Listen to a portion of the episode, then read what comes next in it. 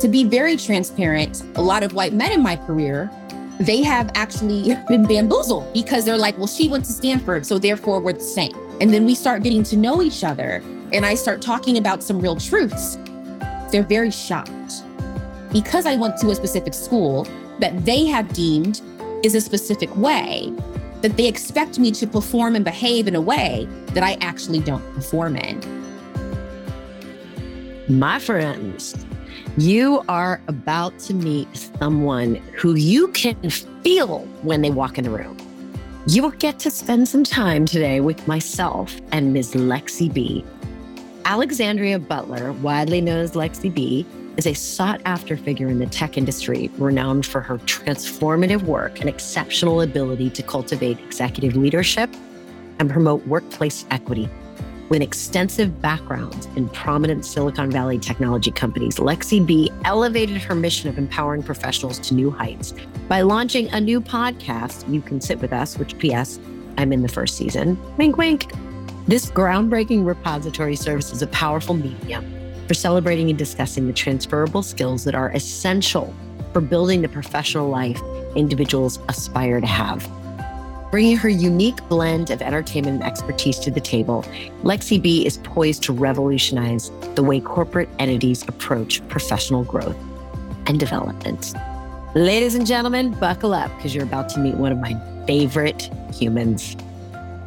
So, Lexi B, you guys, when Lexi B walks in the room, there is a ripple in the energetic universe. And it's like, she's here. That's the vibe she gives. She is one of the most sparkling, compelling presences you'll ever know in your life. And part of that, I think, is just who you are, Lexi.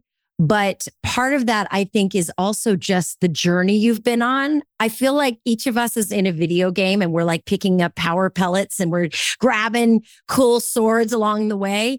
You've had a really interesting life and career. And I'd love for you to talk about like how your path as an adult human, or even, I don't, whatever, you can talk, go mm. back further than that, has helped you amass all of these power sources that cause you to be so electric as a human being? Well, so let's start there. That's a very deep question. No one's ever asked me that before. I think it's really when you go back to my childhood, I am a product of a doctor and a teacher.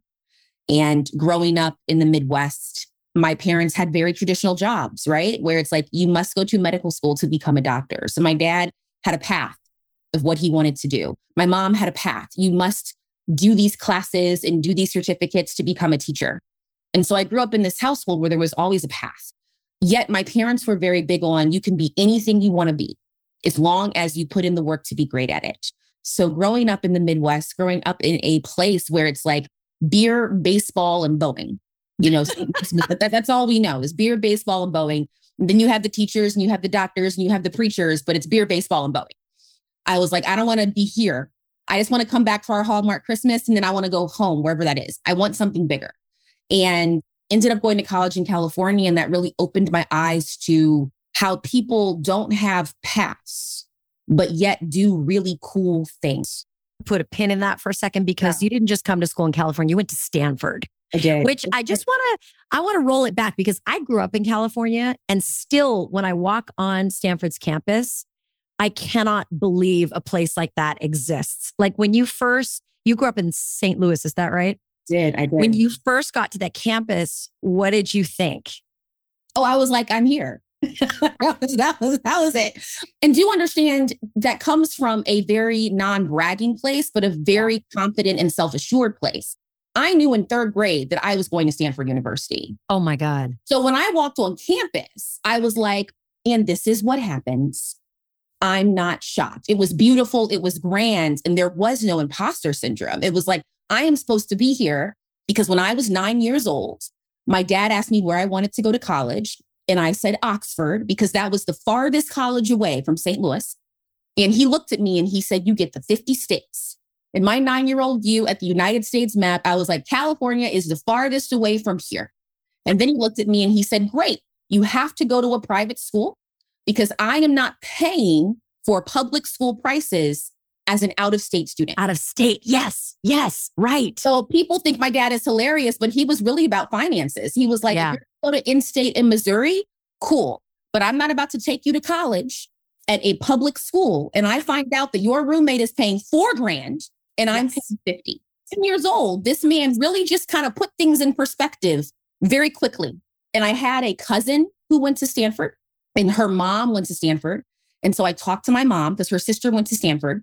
And I was mm-hmm. like, where did Aunt Teresa go to school in California? And she said Stanford. And I was like, I'm going to Stanford. And my mom was like, so why do you want to go to Stanford? And I was like, because dad said he wouldn't pay for a public school institution and it's really far away. And I think my parents were cool with it because they were like, that's a great dream for her to have. And we're not going to go into detail. So my mom took me to Borders and we got one of those college books. And she said, if you want to go to Stanford, here are the grades you have to have. And I was like, bet. That was it. Yeah. You know, I just want to acknowledge your family because that is not the experience of a lot of young girls. Yeah. You know, I remember telling my my mom I wanted to go to law school and she was like, "Oh, you have to be pretty smart for that." Mhm. And I was like, "Okay, well, that's not great."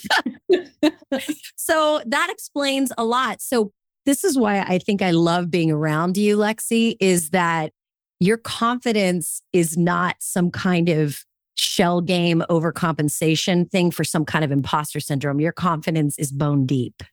Yeah. And it started with them. My parents were the ones who were like, you can do anything you wanted to do. My parents were also the realistic ones. I remember I played the flute in band and I was okay. And I remember my dad came to me and he was like, I love that you're playing this instrument. And he's like, So what do you want to do with it? And I'm like, Maybe I can play for like the symphony, right? I was that dreamer. And my dad was like, That is wonderful. I want you to be okay with the fact that you may not play for the symphony and flute can be cool too. That was like his very lovingly way of like, girl, you don't got that. you don't got that. Right. But then on the flip side, when they saw the talents that I really had, Yeah. they really infused it. They were like, okay, so we're just going to go to Pluto with this. We are going to ride this wave to the end. So at nine years old, when I said, I want to go to Stanford, I think for them, I was way too young for them to tell me that I wasn't smart. And I did excel in my classes in third grade. But for them, they said, I think the most important thing is for her to know what it means to go to a school like that. And they were always willing to prepare for it. And there were many moments where I was like, I'm not going to get in. I had a lot of teachers that told me I wasn't going to get in. There was a lot of self doubt. I remember junior year, we had the conversation with the college counselor, and they were like, You may not get in. And I was crying, and my dad bought a Stanford baseball cap and came home. And he was like, I will give you this when you get in. Right. So they were just always there to say, Wow. we will lift you up when everyone says you cannot. Because that's the lesson. The lesson is not succeeding. The lesson is learning how to get back up. And I think that's very, a very big foundation of, of my career, actually. So you take your Stanfordness and you get into the tech world. Accidentally. Yes. So what year are we talking about? I started my first job in tech on July 5th, 2011. Yeah, I'll never forget that day. Yeah. So July 5th, 2011. So I hope this is okay to say, but when I was coming up through tech, because I that's where I come from too, there were not a lot of black women No, they're still or black men for that matter. Hmm. So what was it like for you and where did you like you've been at Airbnb, you've been at Twitter, you've been at I mean you've been at all the big names. What was that like? It was hard. I remember. So, number one, I was part of a new college grad program. I think that now we have a lot more diversity and story of how people get into tech in Mm. 2023. I had a very traditional route. I was in a new college grad program. The company that I was at had two to 300 new college grads. And there was just a lot going on at one time. It wasn't just I'm the only Black person in this room. It was a lot of imposter syndrome. I accidentally got into tech. This was not the goal. The other goal didn't work out. This was not the goal. So I walked in thinking I just need to pay my car note and start paying student loans. And I'm going to do this while I figure it out. And then I'm going to try to get back to the other goal. So there's this imposter syndrome of I don't know what I'm doing. like I actually do not know. yeah. And this is not an imposter syndrome statement. This is truth. My title was engineering program manager. And I was like, I don't know what that is. Right. so there's that. And then being in a new college grad class of all these people who are my age who spent six, seven years trying to be in tech. And here I am, and I'm like, I don't know how to spell it, but we gonna make this work, right? there is walking into the new college grad. I think we had a lunch or something, and being keenly aware that I am the only Black woman. I'm one of two Black people. And the other person is a Black man from Kenya who made it very clear that we are different. So that was my first week at work. And it was very daunting. But wow. because, again, my parents, I have a musical theater background. So I always mm-hmm. joke with people and I'm like, I can fake it till I make it. I can tap dance on a stage and entertain you. Yes. no clue what is actually going on. And I really, really got back to that mindset for the mm-hmm. first time in a long time, mm-hmm. where I mm-hmm. just said, I'm going to have to fake it till I make it. And I remember walking through the halls and anyone that would smile at me yes would become their friend because someone needs to teach me how to not only do this job, but also how to adult because college doesn't teach you that either. And so my, my first year was just meeting people and listening to people and being very open to feedback and going to people and saying like, is this right? Because I don't know if it's right. And I'd rather you tell me it's wrong before I go to my manager and she gets mad at me because let, let's fix it together. It was a yeah. lot of buying lunches for people. I ordered so many edible arrangements throughout my first year out of college at the edible arrangement place, knew my name. They were like, oh, Lexi's back. And I was like, I need some strawberries for so and so because they helped me with this. It was a that lot. is so brilliant. Yes, it was a lot of that because I wanted people to know that I really value their time. Mm. Nobody is required to teach me anything. Mm-mm. And I was keenly aware that people were taking their time and teaching me how to be an adult. And what's so great about that is that people are not expecting gratitude. I mean, people are so used to just being used up that to have someone acknowledge it, it's such a great reminder of the, and then you don't have to feel so bad about asking for help because you know that you're going to give back to that person, mm-hmm. which I love, which is just such a great reminder for all of us. So, what was your first tech company? What was the name of it? It's called NetApp. NetApp. Okay, got it. And then after NetApp, where did you go? Went to Airbnb. And then after Airbnb, where did you go? Went to Facebook. I mean, shit. Yeah. All yeah. the big names. Yeah. So if you think about it, in the global business landscape around the world, you are at the most important companies oh, yeah. in a generation, one after another. Having come into it not knowing anything about anything, what kind of observations were you making when you look at the landscape of what tech companies are and what they're doing? Like, what do you think about all of it? I think that people think that tech is really hard. Mm-hmm. And what I realized very quickly in NetApp I had a mentor, Courtney, tell me one day, she said, You keep saying you don't know what you're doing. And she said, But I need you to tap into the strengths that you have because that will literally set you free. And I realized very quickly when I was at NetApp that my strengths were relationship building, telling the truth, and making people feel heard. So if I can be the one in the room that actually understands the truth, not what you want to say in front of the CEO, but the actual root of the issue, if I can identify that first, then I can also fix it first. Actually, my whole career, regardless of the title that I have, I am the person in the room that's like, okay, so here's the actual root. This person doesn't like this person. This person's mad at this person because they didn't give them a good performance rating. So this person refuses to do the work. So what I'm going to do is I'm going to figure out how to get this work done from this person. And then this person will be nice. And then we'll get this done and put in a slide deck. And then we'll go to the next thing. They realized quickly in tech was that's really what tech is. I think a lot of people yeah. glorify the tech industry because they are not keenly aware of what we are doing. Mm-hmm. And very similar to Ford, very similar to Nike, very similar to a grocery store. A yeah. tech company is building a product and they're shipping it out and they're yep. figuring out how to make money from it. So it's really the dynamic in the conference room of all these personalities. That's right. And if you can figure out how to handle these personalities, or at least be the one in the room that can identify each personality, you will win. And yes. that's what I did very early on. So, regardless of what company I went to, it was like I'm dealing with people. And regardless of what people say, business is emotional because people are emotional about their money. That's so, right. this is an that's emotional right. room. And mm-hmm. everyone has a reason to be in this room. Mm-hmm. And 10 times out of nine, it is not because they want to build a phenomenal product. That's Everyone right. has a reason, has selfish reason to be in this room. And if I can figure out why you want to be in this room.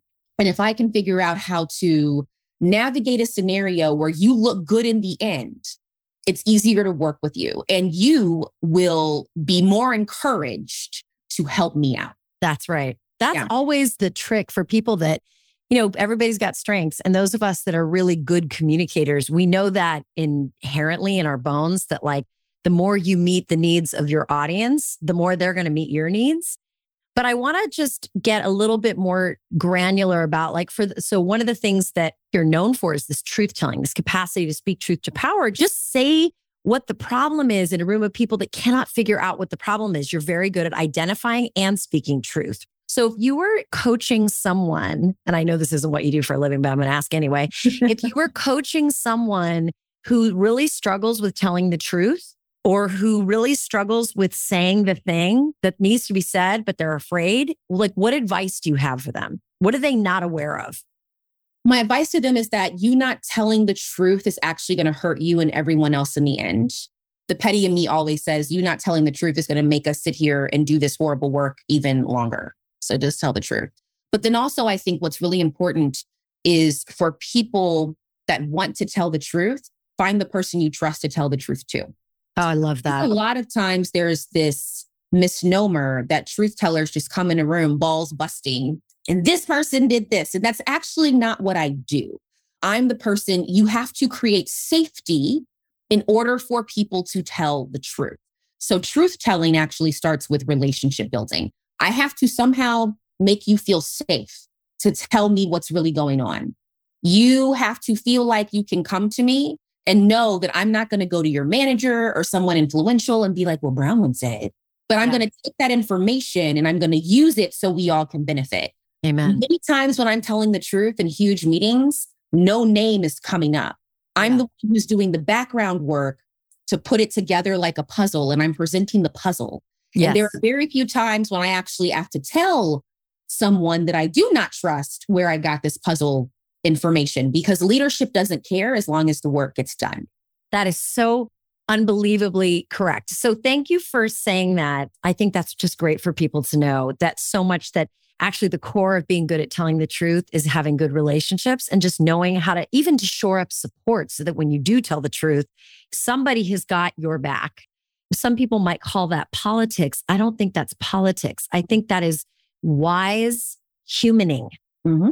Okay you're in all of these positions at these iconic companies in these iconic positions of truth telling. And then all of a sudden, you get pulled into the DEI conversation. Oh, yeah. Or is it not all of a sudden? Like, how does Lexi B go from high performer to high performer plus DEI voice crying in the wilderness? It started from day one because I knew that on my first day at NetApp, when I looked in the room, I was like, okay, so our experiences in this room are keenly different. When you are walking into conference rooms trying to just learn your day job, remember being 22. Like I always tell people, when you graduate from college and you start that first job, it's not just learn your day job, it's also this daunting experience of learning how to be an adult. There are a lot of layers that the ages of 20, 22 to 26 deal with that I do not think we discuss enough. And a lot of That's it has true. nothing to do with the actual job. So I'm navigating all of that.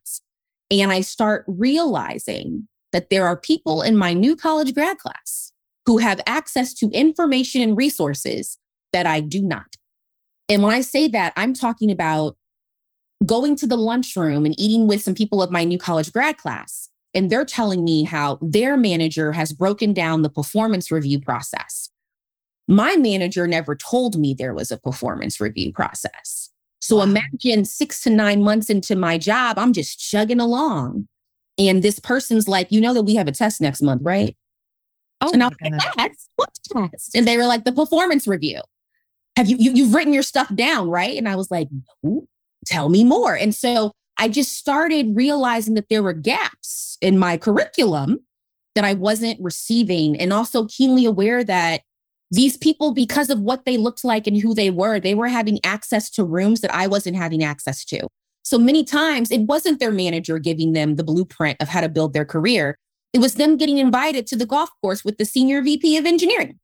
Wow. So I was like, I need to figure this out. So I figured it out. I am a Black 22 year old woman in this job and there's not a lot of me, but I am missing and lacking information that will literally affect if I eat tomorrow. And so I started connecting with the few Black leaders at the company. And I would go to them and I would say, You need to tell me how to adult because these yes. other people are learning yes. and I'm not because I'm not invited to those rooms. And can I ask you a question about this, Lexi, just to yeah. pause for a second? Do you attribute it to just racism or is it our stupid human capacity or, or tendency to just look for our younger selves? So these white dudes are looking at the young golfer going, oh my God, he reminds me of me as a younger self. I'm going to bring him in. And is that racially biased? Hell yes, it is. I want you to talk to that for a second. Is it both malintent and unconscious? What do you attribute it to? I attribute it to both. I think that you're right. I think that there is a layer of you remind me of myself. I went to Stanford University. The number of times that I have been able to get in rooms because that person was a Stanford graduate. One of my first mentors who taught me how to program manage, Mark Warren, shout out to Mark Warren, he was a Stanford grad. And so I am keenly aware that that man would have lunch with me every Wednesday because I was also a Stanford grad and because my dad bought me a Stanford alumni cup when I graduated from college. And he said, put this on your desk. Oh and my God, that's genius. That's and he and I was like, why? And he's like, do not drink out of it. Put it on your desk. And it was one of those huge cups. And he said, I am not in the business world, but people need to know that you went to Stanford so other Stanford alum can know that you exist. Oh my God, that's so genius. That is so freaking smart. I, I recommend it to everyone. You should have your alumni cup on your desk. So Mark saw my desk and he was like, You're a Stanford grad. I'm a Stanford grad. You remind me of me, even though he's this tall white man and I'm this very short black woman. And he said, I'm going to help you. Whoa. I am keenly aware that's because he saw himself in me because of this shared collegiate experience. Wow. When racism and homophobia and sexism come to play. Yes. Is that people who are not white, cisgendered, heteronormative men have a higher increase of the possibility that they are not going to have a shared experience with the people in power. That's right. And so, therefore, they don't get that you remind me of me. And to be very transparent, I think a lot of people, a lot of white men in my career, they have actually been bamboozled because they're like, well, she went to Stanford. So therefore, we're the same. And then we start getting to know each other. And I start talking about some real truths. And you can tell on their face, they're very shocked of who I am because they have actively decided that because I went to a specific school that they have deemed is a specific way, that they expect me to perform and behave in a way that I actually don't perform in. And so it yeah. kind of goes back and forth, but I do think they do come together. And in order for it to be dismantled, people need to stop just saying, this person reminds me of me. They need right. to literally sit there and say, they remind me of me because of X. That's a problem. Yeah, yeah, right? yeah. That makes so much, so much unbelievable sense. And for anybody this, for any leaders that are listening to this right now, really sit with that. Are you only reaching out to the people that remind you of yourself? And how might you not do that and reach out to people that you think you could be a, a blessing to or, or helpful to? Okay. So you, from jump, you realize that there are real gaps. The landscape is not freaking even, is what you're realizing. Oh, yeah. Oh, yeah. Because even in my own professional development, I mean, I'll be the first one to say my first performance review, I basically failed out. And when I say that, at, at the time of working at a company, we had a scale, I think, of five numbers. One is an F if we're going back to high school, five is an A plus. I got a two. And it's because no one told me that I had to prepare for this. And I remember I got a two. I'm a year out of college. I'm on a performance improvement plan. Holy and I'm crap. in the conference room just bawling by myself because I'm like, how did, how did this happen? Yes. And it took my fairy godmothers and godfathers at NetApp, this core group of Black leaders who sat me down and said, We will tell you how you got. This is actually how career development works. You didn't write anything down. You didn't have the keywords. You didn't do this. And I was like, But no one told me to do that. And that's when it all registered that, oh, because other people, and I remember after the performance review, I built really good connections with people in my new college grad class, regardless of what we looked like. And so we started comparing notes. So I remember I went to lunch and I was like, okay, so what did you say in your performance review? And they would bring them out. And I was like, oh, I didn't say it like that. And it was very clear that some, yeah. taught them how to use those words. Those are not how you write a performance review is not instinctive. No. So, like, so you and you and you all have similar copy paste performance reviews that sound phenomenal. And here I am. And I'm like, that's why I'm on the PIP. This this sounds horrible. This is not a good product. Everything clicked where I was like, I need to go find people that are going to tell me how to make a good career development product because I can't do it by myself and no one's taking me to the golf course. Oh my God. Okay. So actually, now I want to like cut jump mm-hmm. to another question because I think this is actually feeding into something large that I've been thinking about, which is with George Floyd's murder, the world sort of turned upside down. Yeah. And suddenly every single leader that was worth anything was like, whoa, we need to be thinking about this. We're going to invest in DEI. We're going to boost the budget. The budgets went through the roof. You know, you couldn't hire a DEI consultant fast enough. It was top of mind. CEOs were lighting up their chiefs of staff like, how did you let me, you know, get this far without telling me that we had a DEI problem? I mean, it was everywhere you went, it was the conversation. Cut to 2023, that conversation has gotten very quiet. Budgets seem to be sh- uh, shrinking. It's almost like the people in power expected a coin operating reaction. Like, I'm going to invest in DEI. It's going to get better. It's going to get fixed. And here we go. And just two years into it, it's like, well, did we fix it? Is it, you know, we're not going to deal with it. Let's.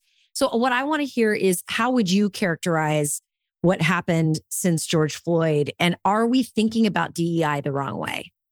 We've always thought about DEI the wrong way because people in this country, and I would argue in the Western society, they want to fix things through money. It's capitalism 101. You cannot fix the issues with DEI through money when it started as a colonial problem. So we continually, especially in corporate spaces, want to just throw money at a situation for a quarter or for a year. And when it doesn't work, we say, okay, that didn't work. We're going to let that go and do something else. DEI just can't be fixed through money. DEI has to be fixed through accountability. So yeah. if we look at the history of the world, how it started was that white people colonized the world. And in that colonization, they created labels that were very demeaning. And basically the high level of that label was if you do if you are not white, then you are subclass. And because you are subclass, there are things that you must do and there are things that you can't do. And so as a person for me specifically as a black person born in St. Louis, Missouri, whose roots are in Mississippi from the enslavement of African people, what happened with my lineage was they said because you are black, you are now a slave.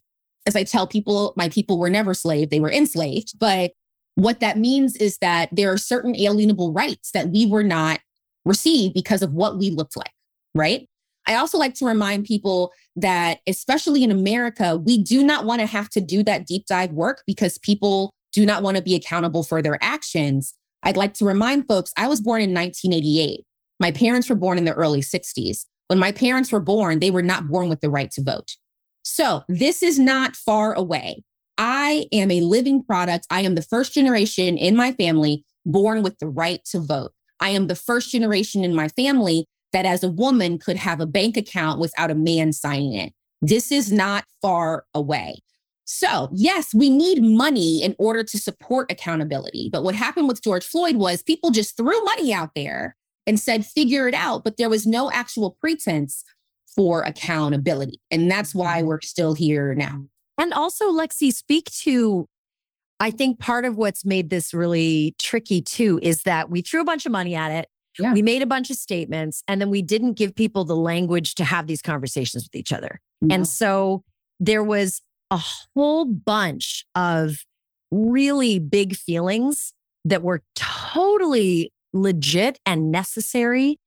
And then there was a fragility in uh, being unable to hear the big feelings, the big statements, the big I needs.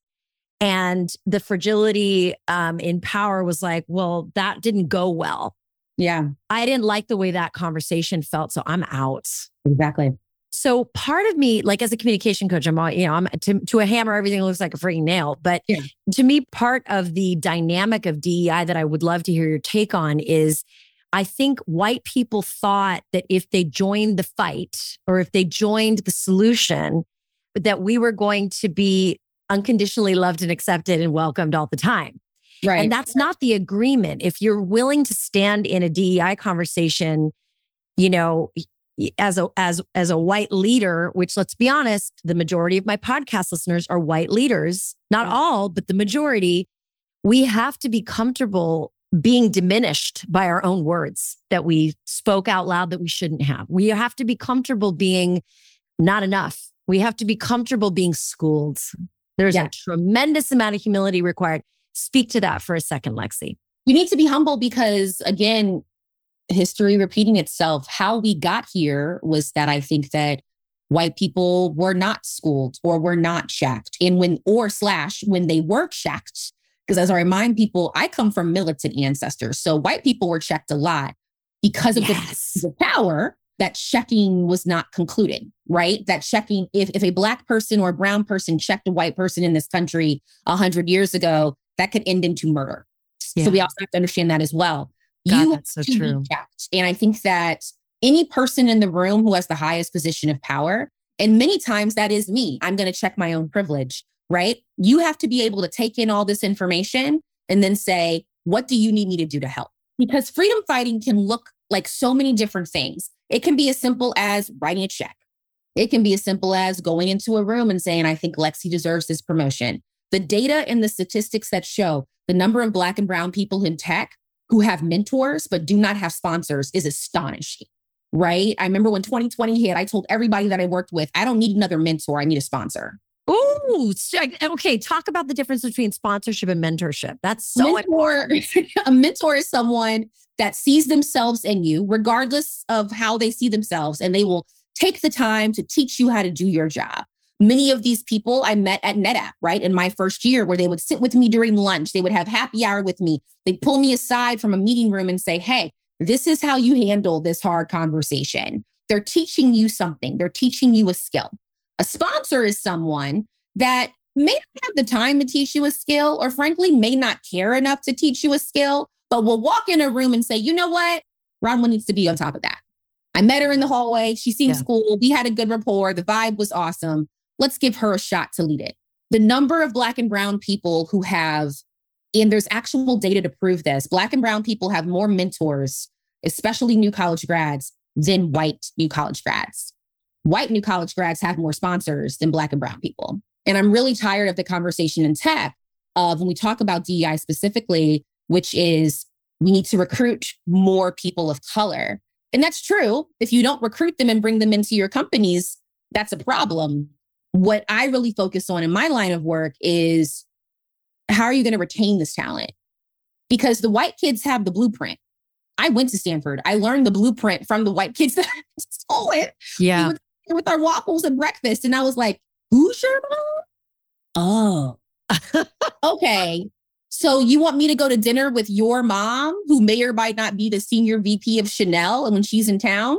I guess I can meet y'all at Cheesecake Factory, right? So Oh my I was, God. I was learning the blueprint in college. And so even at 18, 19 years old, I'd call my parents and say, okay, y'all, there are just things that I don't know. And that was sponsorship. Yeah. And so you have people, generally speaking, that are in high positions of power and privilege because of what they look like and how they identify. They're getting the sponsorship and the blueprint as early as three, four, five years old. That's right. You have people who are not getting that blueprint. So everybody wants to recruit them. Everyone wants to put them in classes and say, go do this LinkedIn learning and learn all these things and get all these certificates. And I'm the one in the room that's like, that certificate is not going to get you promoted. That's so, right. what are we doing? There's clearly a difference in how we are teaching people. I need white people to stand in their power and say, why am I not sponsoring Black and Brown people? Why am I not sponsoring trans people? Why am I not sponsoring queer people? Mm. Why am I not sponsoring poor people? Why am I not sponsoring first generation immigrant people? Lexi, what do you say to the part of us? And when I say us, I mean white people. What do you say to the part of us that says, God, you know, when I really think, why am I not sponsoring all of the people you just mentioned? The answer that boils up inside of me is the reason I'm not is because I'm afraid I'm going to fuck it up. I'm afraid I'm going to say the wrong thing. I'm afraid I'm going to say the wrong thing. And then they're going to tell all their friends. And before I know it, I'm canceled. What do Yeah. you say to that? Because that is real. That is real. I think it's actually twofolded. I think that's Yeah. one reason why white people don't do it. I think the other reason is white people are afraid that if that person messes up, which they will because it's human nature to mess up, that they are responsible for that mess up. To acknowledge that. So we have people who are like, I'm not going to sponsor because I'm afraid of being canceled. I'm also not going to sponsor because I don't think this person can be perfect. And if they're not perfect, then I'm in trouble. And that second thing comes literally is the definition of colonialism. You are now singling someone out who is not white. You're putting them on a pedestal and you're expecting them to be three times as good than you were at their age. That's right. the of if they don't cross an I, the, the door will never open again. You know, I always so folks, right. the amount of time that I've had imposter syndrome in my career is very, very low compared to the amount of times of just like insane, crippling anxiety of being in a position to be in a room and being like, if I mess up, Because you have to be perfect. never come, I will have to be perfect. So that's the first Yeah. thing. To your point about the cancel thing, no one's going to cancel you if you come from a great place. That's right. That's right. That Well, I'm also right. tired. And, you know, and I've talked to people about this, and it, it's, it's always baffling to me as a Black body, as a woman, as a person in musical theater. I always tell people there's not a lot you can tell me that I A, haven't already heard, or, or B, that is really going to hurt my feelings. Yeah. And so, just like I come to work every day with my crippling anxiety of being perfect, you need to come to work and be okay with being wrong about how you treat me and allow me to tell you how I want to be treated. That's right. And also, I think just from a communication structure standpoint, I had a trans therapist on my podcast, like, I don't mm. know, two years ago. Brilliant guy, Sean Garcia. And I, I, before I even had him on the podcast, I was like, Sean, my biggest fear is that I'm going to fuck this interview up because I'm going to say the wrong thing. Mm. And I want you to know that you get to check me. Like, tell me, I'm, I'm here to learn from you. And I apologize in advance if I say something that in any way makes you feel demeaned, bad. Just know that, like, that is the last thing I want. And he was like, I've got you. And I said, I totally said things that were like just ignorant in the course of that conversation. And he checked me in the conversation. And I think for leaders that are afraid that that's part of the deal. If you start the relationship by saying, I am all in for you, doesn't mean I'm not going to, you know, correct you if I think you're making a mistake, but I want you to correct me. Like, I think that does that mitigate some of that fear, Lexi? Is that Oh, 100%. 100%. And also knowing, I always tell people just say, What do you need from me? beautiful? As a straight black woman, the number of times that I am in rooms where I am the biggest privilege and power in the room, and I just say, What do you need from me? When you actually ask people what you need from them, and you've created a safe space for them to tell you the truth, they will tell you the truth, and you will get clear actions. I've had many bad managers in my career. I've had some phenomenal managers, and the ones that are phenomenal, they just like, What, what do you need from me? Amazing. and I tell them. And they and guess what? They do it. Or one of my favorite managers, he wouldn't always do it, but he would listen and he would say, "Okay, so I can't do that. But what if I did this? What if I met you at 50%?" And I'm like, "I can make that work, right?" And it was Yeah. this constant communication with him where it was very clear that he was like, "I'm just going to sit here yeah. and you're going to tap in when you need me. And when you need me, I expect you to tell me what I need to do, or I can give you options of what I think you should do. I need white people to say that more. What do you need from me? That's In right. my career, I've been in so many companies, and it's only been one time in my career where someone brought up that conversation to me. I am now keenly aware of my own career development. So, you know, my first day at a job, I'll be like, and this is what I need from you. And I created you a document. You can look it over later. I've emailed it to you. I've slacked it to you. I've sent it through a Harry Potter owl. I've done it. You cannot tell me you did not know that these are my boundaries, right? yes. Yes. There's only been one manager that actually did that. And he was like, How can I be a good manager to you? And I was floored because I was ready for my paper and my presentations because that keeps me safe at work. yeah. I need white people in power to walk into the room and say, What, what do you need from me? And be Yeah. honest if they can give it. And here's the thing if you can't give it, say, but I know someone who can, and I'm going to introduce you to them. I'm going to sponsor you. I cannot do that. You need red paint. I don't know how to get red paint. I hate red paint. I don't want to do it. But you know, I may or may not know the CMO of Home Depot, and they have a lot of paint. So I'm just going to send a text message and it is yours. Beautiful. You were inspired to create a new podcast that is coming soon. You can sit with us. I'm so excited. Yes. And tell us about it. What what's the intention behind the show? You know, thinking about my career and I'm I'm always keenly stepping into my privilege because even though I know that I have a lot of lack of privilege, I have a lot of privilege. Mm. And I want to mm. use that privilege to help other people. One of the biggest privileges I had was for whatever reason, I had random people who would see me in the hallway and say, I'm going to help you. Like we talked about earlier with all of my yes. edible arrangements. Um, yes. I have been turned down for help before, but it is very rare. My career I am not here because I'm good at my job. I do think I'm good at my job. I've worked really hard to be good at my job. I'm here because there's been a whole lot of people who have told me the truth about how I perform at work. They have given me feedback. They've given me actionable feedback. They've given it to me in a way that I can take it and then learn. And they have cheered me on. And those conversations are not scalable. And so as I've gotten older, I'm like, how can we scale these conversations? How can I scale these transformative conversations that I've had where I one time did yell at somebody in a conference room because they weren't getting it. And I was like, why am I here? You are wasting my time. And I distinctly remember someone at the end of the conference room pulled me into another conference room for an hour and a half and said, you were right. And this is why you can't say it like that. That Ooh. was a moment. Yeah. I had to learn how to have hard conversations. I had to learn, as I call it, how to professionally cuss people out without them knowing that I'm cussing them out. I had to learn how to tell people no without people saying that I'm aggressive.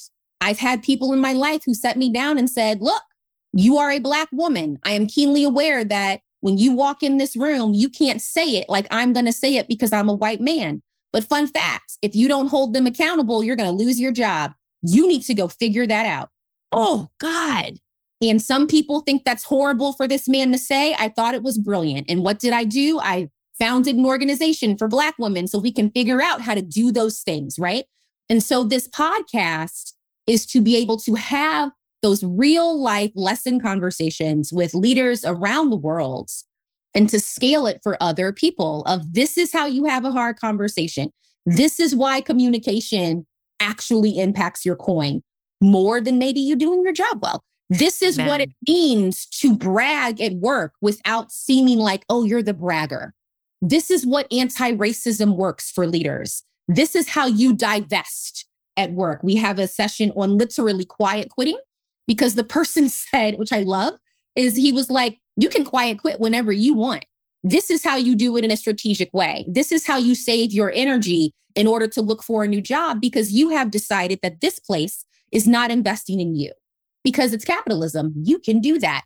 And so yeah. that's what I'm trying to do with this podcast is yeah. to bring people together of very different backgrounds and asking them what is one of those transformative lessons that you had to learn and that you're now really good at that you might tell me in a one-on-one at a happy hour. Let's record it and tell the world that so everyone can learn. Oh my God. That is right on time. I'm so excited for you. I'm so excited that I'm one of the guests. You are. You are. Yes. I'm so excited about it. And I think I'll end this conversation with like a fun question. Okay. I remember when I was on your podcast. In fact, I literally, one of my newsletters totally quotes you. I'll send it to you when it comes out. But you asked me this question that was so freaking juicy. I could not. And it's a signature question of yours. So I'm going to ask it of you. This is Lexi's signature question. I am not trying to say it's my question. the question was where do your people come from and how has that made you who you are? We have heard a little bit about where your people have come from, but what do you want to say about how that has informed who you are today? Because you're you're kind of a big deal. Oh, like I said, I am a descendant of the transatlantic slave trade, of the enslavement of West African bodies um, by way of Mississippi on both sides of my family. My people are a militant people. I come from a militant family. Okay. They called me Minnie Malcolm when I was little. I come from a militant family. And how that has shaped me was it, it, it is, it has required me to always advocate for me mm. and for others. Growing up, I had an uncle who used to always, a great uncle, who used to always tell me when he picked me up from school or take me to school, and he used to say, God, community, family. Wow. If you can do that, you can do anything. So I come from this lens of freedom fighting. I come from this lens of activism. And I just so happen to do it professionally in the tech world. I come from a place where, you know, my grandfather used to always say it's always the right time to do right. I'm not mm-hmm. going to allow people to be treated poorly in my presence. And I'm not going to allow you to treat me poorly. I had to learn very early in my career that I'm damned if I do and I'm damned if I don't. So I'm going to go out with a bang. yeah. my bang. Because there's been many times in my career where I have been crucified at work for doing things that other people want me to do. And then I've been crucified at work for doing what I think is right. And now I'm at the stage in my career where I'm just like, well, if y'all gonna kill me, then I'm just gonna do what. Yeah. I speak about ancestry a lot. Mm. I really feel, and this sounds really weird, but I really feel the spirit and the soul of my ancestors on my back at all times. And it's yes. it's a hard feeling to describe verbally, mm. but I always tell people when I walk in a room, it's not just me. It is my grandmothers. These two very very different women but who freedom fighted, right? It is my grandfather who was the first black mayor of a major city in St. Louis. It is my great grandparents who I never met. And it is my parents who are alive and thank God they're well, even though they don't live in California. I mm. come with a lot of people. So when you mm. invite me to a party, everybody shows up, comes out in me. And I'm just so forever grateful to come from a people that just know who they are and are so confident in knowing who they are, despite the world telling them that who they are is wrong. That sounds like it core to that, Lexi. What I'm hearing is a faith in God, because oh, yeah. when the world is trying to tell you A, you can lean on B because you know it's it comes from God. Is that part of the secret of the courage of your whole lineage? Because oh you oh are God. a person that like radiates courage. And courage in 2023 is no small thing, but courage in the construct of your ancestors, that's a whole different level. Oh, faith is very, very big. You know, I am very keenly aware of my spirituality and I'm very tapped into it. And the older I get, I realize that God does not put me in spaces that I don't need to be in to learn a lesson or to succeed. And I think that we all suffer from impatience. So growing up, I, you know, I'd miss an audition or I wouldn't get what I wanted. And It was this big thing. Every single time in my life where I have not gotten something that I have wanted, it was because God said, you, you don't need to be in there. Because nine months later, I'm like, oh, that's why. You're right. I did not need to be there. I did not need to be there. And that's why I'm very tapped into my faith, my divine faith, but also my ancestry, mm-hmm. because I mm. really believe that everything happens for a reason as long as I do my part. So if I wake up every day and I do my part and I'm a good person and I help people and I advocate for myself, and most importantly, I tell the truth, I'm just going to let the ancestors and God deal with the rest. And there's many times where I'm disappointed because disappointment is just part of human nature. That's there's right. many times where I interview for things and I don't get them, or I go out for things, I don't get them. And then eight months later, I'm like, oh, okay. Mm-hmm. Well, that was a good lesson. So once again, I'm going to do my part and work very hard and wait for the blessings that God and my ancestors have just decided that is for me. And what is for me is will be for me. Bronwyn, what is for you will be for you. And there's nothing that I can do or anyone in the world to take that from you. Amen. It's like above us, right? And it lets us be less anxious. It lets us be more present. It lets us be more intentional. Lexi, you are such a blessing and a gift on this planet. Well, thank you. You too. You are phenomenal. You know that I'm such a fan of yours, and I'm so honored to be here. Oh my God, it's just been such a gift. Have a beautiful day, and thank you for being with us. Hey, if you haven't already, hit subscribe so you can get my latest podcast episodes delivered hot off the press. Or share this with someone who could use it. If you're looking to go further on this journey as a communicator, head over to bronwyncommunications.com forward slash subscribe and get on that newsletter. You get fresh tips every Monday morning to set you up for the week. And on the last Saturday of the month, you'll get a short email with my favorite things that I'm into. If you're dealing with a tough client or work situation, you need better skills for managing hard conversations, check out my No Enemy Conversation course. It's at noenemy.bronwyncommunications.com and it is self paced and it is all there for you. Lastly, if your company or organization needs a high voltage keynote speaker who knows how to melt faces and blow minds, virtually or in real life, I am your gal. I have two dozen different fantastic keynote topics. And you and I, we can make something killer happen. So shoot me a note and let's do it. That's Bronwyn at bronwyncommunications.com. Take care and shine on. We need your light.